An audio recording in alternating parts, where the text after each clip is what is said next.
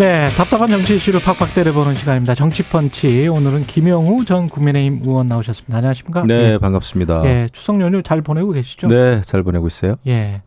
지금 민심도 좀 살펴보셨을 텐데 주로 서울 민심, 수도권 민심 많이 살펴보셨습니까? 예, 제가 그 서울 동대문 쪽에서 이제 중고등학교, 대학교 다니고 그랬는데요. 음.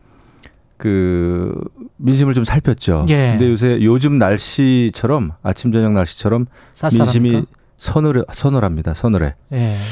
그게 이제 왜 그런가 하니 음. 그 많은 그 주민들 지역 주민들 얘기를 들어보니까 보통 일반적인 그 국민들은 아침에 눈 뜨면 걱정이 많잖아요. 오늘 뭐 장사가 잘 될까? 자영업 하시는 분들 그렇죠. 예. 또 우리 아들 딸들 취직이 잘 될까? 음. 그다음에 뭐 또 몸이 아픈 분들은 또 이제 병원비 걱정해야 되고 예. 또 결혼 걱정해야 되고 뭐 그렇죠. 예, 육아 문제 걱정해야 되고 그런데 지금 정치권에서 일어나는 많은 그 문제들, 이슈들, 음. 뉴스들이 일상적인 그 국민들의 삶하고 너무 거리가 멀다는 거예요. 음. 어뭐 어, 야당 대표는 단식을 하질 않나 그렇죠? 또 뭐 홍범도 흉상을 옮기는 문제, 음. 또 후쿠시마 그 처리수 문제 가지고 여야 간에 이제 또 아, 갈등 일으키는 거 이런 거 등등이 오늘 나의 생활 민생하고는 너무 관계가 없다. 예. 이런 측면에서 정치권 전반에 대한 아, 그 불신이 있다. 불신, 네 안타까움, 실망 이게 크더라고요. 민심이 서늘하다 누구에게 정치권 전부 다에게. 그렇죠. 예. 그러니까 이제 민생 정치가 안 되고 있다는 그, 그 증거죠. 예. 네. 그 중에서 특별히 누구에게 더 심하다, 뭐 서늘하다 이런 걸 느끼 느끼십니까? 아니면은 거의 그 비슷하게 국민의힘이나 민주당에게 다 서늘하다 이렇게 느끼십니까? 이게 민심이 서늘할 예. 때는요. 예. 전부 다예요. 전부 다다. 네, 정치인들 음. 만나는 거조차를 싫어합니다. 아 그래요? 네, 그리고 그냥 그 뉴스 화면에 국회의원들 나오는 것도 그렇고 예. 아무튼 뭐 누가 이제 밥 굽는 거 단식하는 것도 그렇고 네. 다꼴 보기 싫은 거예요. 그래서 어.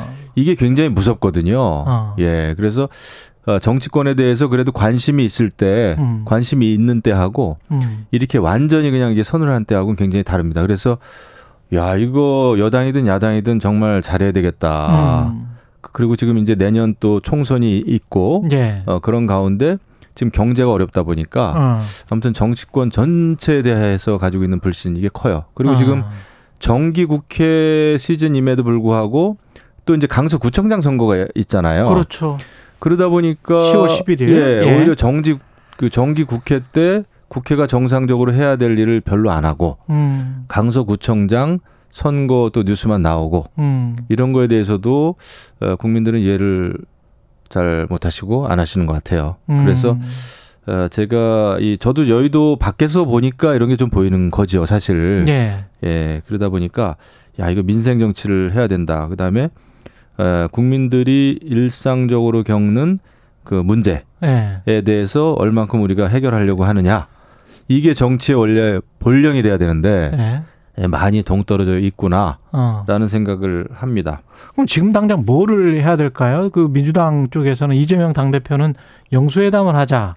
근데 영수회담은 뜬금없다. 국민의힘은 그렇게 이야기를 하고 있고요. 이게 그러니까 이재명 예. 당대표의 원맨쇼인 거죠, 사실. 원맨쇼다? 예, 왜냐하면은 사실 이재명 당대표 스스로 잘 알고 있을 겁니다. 음. 본인이 영수회담을 제안하더라도 받아들여지지 않을 것을, 음. 않는다는 것을. 왜냐하면 지금 급한 거는 사실 여야 관계, 여야 당대표 만나는 게 오히려 더 어, 급하겠죠. 음. 지금 국회가 정상적으로 작동이 안 되고 있습니다. 예. 예 대법원장 그 국회 본회의 표결도 아직 못 하고 있고요. 아, 그리고 지금 정도 되면은 국정감사가 이제 곧 시작되는데 예년 같으면은 국정감사에서 나올 이슈들이 벌써 언론에 계속 나와야 될 시기예요. 예. 근데 하나도 지금 나오지 않고 있습니다. 음. 그리고 지난번에 에, 대정부 질의 때도 그렇지 않습니까? 야당 의원들이 대정부 질문을 어떻게 잘했는지 아무도 모르고 있습니다. 그때 야당 당 대표가 단식하는 바람에 예. 그게 매일 매일 이슈였어요. 예. 그러다 보니까 이 국회가 이 살아 있고 국회가 제 기능을 해야 될 시기에 야당 당 대표는 본인의 사법 리스크 또 지금 이제 재판 리스크 이거 가지고 지금 계속 아, 이, 전국을 주도하고 있어요. 네. 그리고 뜬금없이 여야 영수회담, 여야가 아니죠. 대통령과의 영수회담을 제안했는데 이 받아들여질 이도 없고 여야 당 대표도 아직 못 만나는 상황에서 네. 어, 이것은 오히려 자기 지지층 팬덤 정치죠. 제가 네. 볼 때는 그래서 이거는 좀 뜬금없다라는 생각이 좀 들어요. 역으로 민주당 입장에서는 그렇게 이야기하지 않을까요? 대통령이 취임 지금 거의 1년 6개월이 넘어가는데 그 왔다 갔다 하는데 여야 뭐 그 누구를 다 불러 가지고 대표든 뭐 원내 대표든 불러서 대화를 좀 많이 하고 그런 식으로 전국을 운영해 갔으면 이게 좀 선순환으로 잘 풀렸을 것 같은데 검찰 수사랄지 뭐 정적 주기 민주당 입장에서는 계속 그런 이야기를 하잖아요. 그걸로 너무 세월을 보낸 거 아닌가 그러면서 이제 나중에 이게 구속 기각되고 나니까 민생 찾는 것 아닌가 뭐 이렇게 이야기하지 않을까요? 그 일리가 있는 말씀인데요. 예. 제 저도 처음에는 그 윤석열 정부 출범과 동시에 어 여야 당 대표 당연히 만나는 거고 예. 어, 대통령이 또 이재명 당대표 만나는 게 좋겠다. 네. 저는 그 방송에서도 여러 차례 얘기를 했습니다. 아. 네, 그런데 이제 보니까 그 당시에 에, 민주당은 음. 그 계속 대통령 탄핵 얘기를 시작했어요. 그리고 김건희 여사 특검법을 뭐 발의를 하고 그러다 보니까 이제 정상적인 여야 관계 정상적인 대야 관계 이게 음. 안 됐던 거죠. 예. 그래가지고 여기까지 온 겁니다. 예. 아, 그리고 이제 방탄 국회가 또 계속 있었고 음. 야당에 그러다 보니까 응당 아주 자연스럽게 이루어져야 되는 그런 그 여야 당 대표 회담조차도 안 됐던 거예요. 예. 그래서 이제는 제가 볼 때 늦은 것 같아요. 이제 내년 총선이 이제 네. 6개월 앞으로 다가왔고, 그렇죠. 지금 또 이제 강서구청장 선거인데 예. 이러다 보니까 완전히 여야가 강대강으로 치닫고, 치닫고 있어요. 이런 상황에서 예. 어 이재명 당 대표가 영수회담 해가지고 민생 얘기합시다 예. 한들 그 진정성이 있다고 생각이 안 드는 거죠. 어제 최재성 전 정무수석도 그런 이야기를 하던데 이제는 뭔가 민주당이 이 이니셔티브를 쥐고 그러니까 민주당 입장에서 말하는 겁니다. 함동 법무장관 탄핵까지도 고민을 해야 된다. 왜냐하면 잘못한 게 많다. 그리고 이제 구속영장 기각된 다음에 뭔가 주도권을 충분히 잡을 수 있다. 이런 자신감이 있는 것 같아요. 근데 네, 그러면 완전히 대치 국면이 더 심화되는 거 아닙니까? 그렇죠. 제가 네. 민주당이라면은요. 네. 뭐좀 어불성설입니다마는 음. 오히려 야당 입장에서 완벽하게 민생적으로 정말 갈 것 같아요. 그러니까 음. 영수회담 이런 걸 제안할 게 아니라 예, 예. 본인들이 민생을 위해서 필요한 뭐 5대 법안, 예. 3대 법안 이런 거 만들어 가지고 국회에서 어. 통과시킬 것 같아요. 예. 아, 그리고 이제 이 너무 어떤 정치적인 퍼포먼스 이런 거보다는 예. 근데 그게 아니라 오히려 이재명 대표가 어, 체포영장이 기각이 되면서 음. 더 지금 정치적인 방향으로만 가고 있어요 보니까. 어, 예. 뭐 그냥 그 저 지난번에도 뭐 표결을 하고 그랬습니다마는 음. 한덕수 국무총리 해임 결의안을 어, 저기 통과시킨다든지 예. 해임 건의안이죠. 이런 식으로 가다 보니까 국민들이 기대하는 그 야당의 모습은 아니죠. 그러니까 이재명 대표는 지금 처음부터 끝까지 민생보다는 네. 어떤 본인 문제 가지고 지금 민주당을 이끌고 있어요. 본인의 그래요. 방탄 네. 문제, 본인의 그 단식 문제, 음. 또 재판 리스크 문제 이러다 보니까 아니요 지금 야당이 할 수 있는 일이 얼마나 많습니까? 그 많은 국회의원 숫자를 가지고 그런데 계속 정치적으로 어, 이재명 당 대표를 위한 예? 이재명 당 대표에 의한 정치만 하다 보니까 음. 그 민심에서 이제 에, 멀어질 수밖에 없다. 떠나고 있다. 예, 저는 그래서 아. 조금 전략이 잘못된 것 같아요. 제가 보는 민주당은 그렇습니다. 근데 집권 여당이나 그 행정부에서 할 수 있는 일은 없을까요? 집권 여당인데. 있죠. 예. 그러니까 제가 보더라도 물론 지금 이제 강서구청장 선거 다 중요합니다. 음. 아, 이겨야 되겠죠. 그런데 에, 이것이 곧 내년 총선의 완전 그 바로미터냐? 저는 아닐 수 있다고 봐요. 앞으로 음. 6개월이 남았기 때문에 예. 예, 이겼다고 해서 희희낙낙할 것도 아니고 예. 졌다고 해서 또 무슨 완전 실망할 것도 아니죠. 음. 오히려 이것은 아, 수도권 민심 이라는 측면에서 의미가 있는데 예. 오히려 여당이든 야당이든 내년 총선에서 이기려면은 지금 어떤 지금 개혁과 변화와 네. 민생 정치를 해야 되는지 여기에 더 사실 초점을 맞춰야 되는 게 아닌가 어. 이런 생각이 드는 거예요. 제가 아까 민심 얘기를 할 때 말씀을 드렸습니다마는 예. 근데 지금 여당이든 야당이든 아주 올인하고는 있는데 음. 그게 강서 구민 입장에서 피부에 와닿을까? 음. 저는 이런 생각도 좀 해봅니다. 그게 지금 올인하는 게 여당 입장에서는 그냥 지역 선거로 놔뒀어도 되는 선거잖아요, 사실은. 근데 그 올인을 하도록 지금 만들었잖아요. 어떻게 보면. 그러니까 그건 만든 거는 누가 만든 거예요? 그러니까 이제 네. 내년 총선이 중요하다 생각하다 보니까 네. 여야가 지금 총 집결을 한 거예요. 그렇죠. 네, 지지층 이제 결집을 위해서. 네. 근데 오히려 지금 여당이든 야당이든 후보들이 잘 안 보여요. 어. 김태호 진교 진교훈 후보가 예. 어떤 생각을 가지고 이럴 때 제대로 된 토론을 오히려 하거나 예. 강서구를 위해서 어떻게 하겠다라는 이런 게 더 어필되면은 더 좋지 않을까 생각이 듭니다. 어. 완전히 지금 양쪽 당의 이제 지도부, 지도부뿐만 아니라 그러니까. 모든 소속, 나경원, 예, 소속 뭐, 의원들이 하는데 예.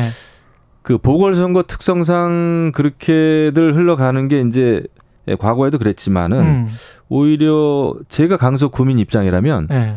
김태우 당신 왜 다시 나와서 어떤 얘기를 하고 싶은 거야? 네. 어? 강석을 어떻게 이끌고 싶은 거야? 이런 걸 묻겠어요. 진교훈, 어, 당신도 뭐 경찰청 차장까지 했는데 어. 강서구와 어떤 그 인연이 있고 어떻게 에, 강서구의 발전 그 비전이 뭐야? 이런 거를 물어봤을 것 같아요. 음. 음 근데 이제 그렇게 흘러가진 않고 있죠. 지금 김태우 강서구청장 후보 같은 경우에 40억 원 보궐선거 추산 비용 40억 원을 애교로 봐달라 이것에 관한 이제 논란도 좀 큰데 이거는 애교 애교로 봐줄 수 있는 비용입니까? 저는 네. 논쟁 자체가 넌센스라고 봐요. 논쟁 자체가 넌센스다. 예, 예.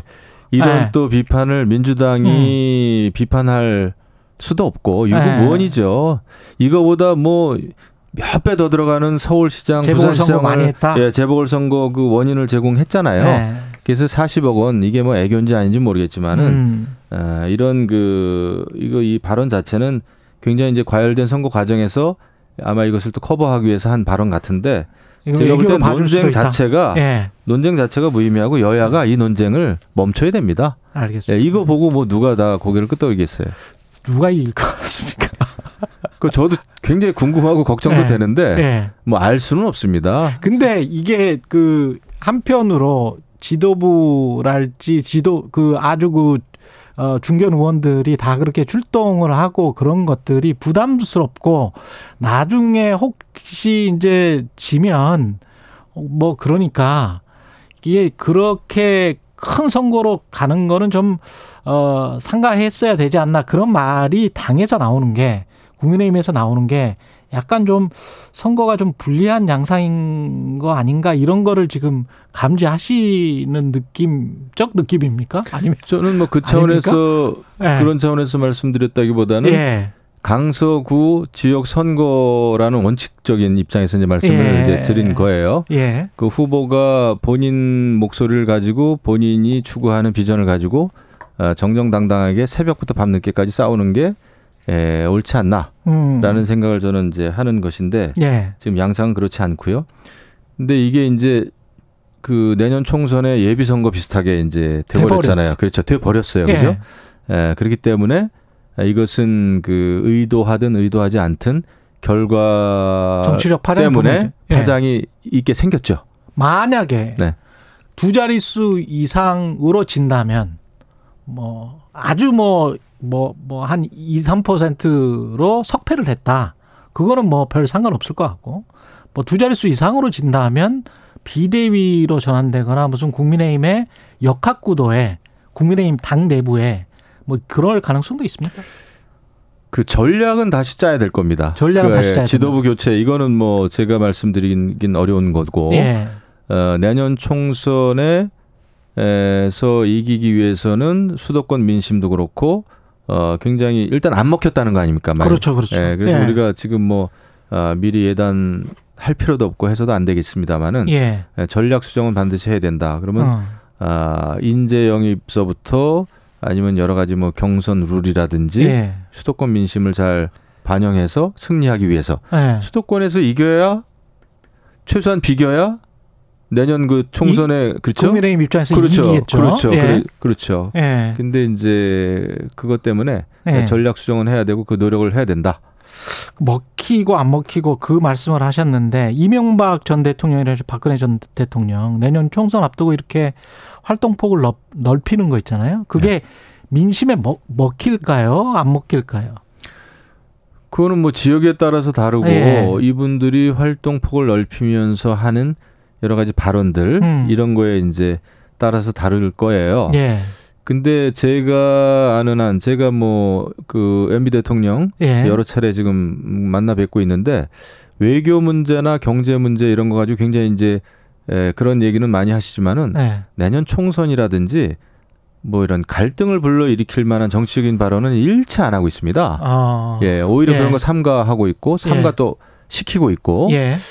예. 저는 그게 맞는 거다 생각을 해요. 음. 지금 뭐 문재인 전 대통령만큼 이렇게 정치적인 갈등을 유발할 수 있는 발언을 많이 하는 전직 대통령이 전 과연 있었나 싶어요. 아. 지금 완전히 그 총선에 참여할 듯이 그리고 뭐 참여할 듯이 예, 뭐 예. 장관인가 뭐또 하태경 하태경 의원하고도 설전을 벌이고 또 장관 고소 고발했습니까? 그, 그 박민식, 박민식. 예, 박민식 장관. 예. 그 정도로 지금 아주 뜨겁게 그냥 그 모든 이슈에 참여를 하고 있잖아요. 그다음에 뭐 나라가 지금 무너지고 있다, 나라를 다시 세워야 된다 이런 얘기까지 하면서 음. 어 거의 뭐 양산에서 독립운동 하듯이 지금 하고 있는데 음.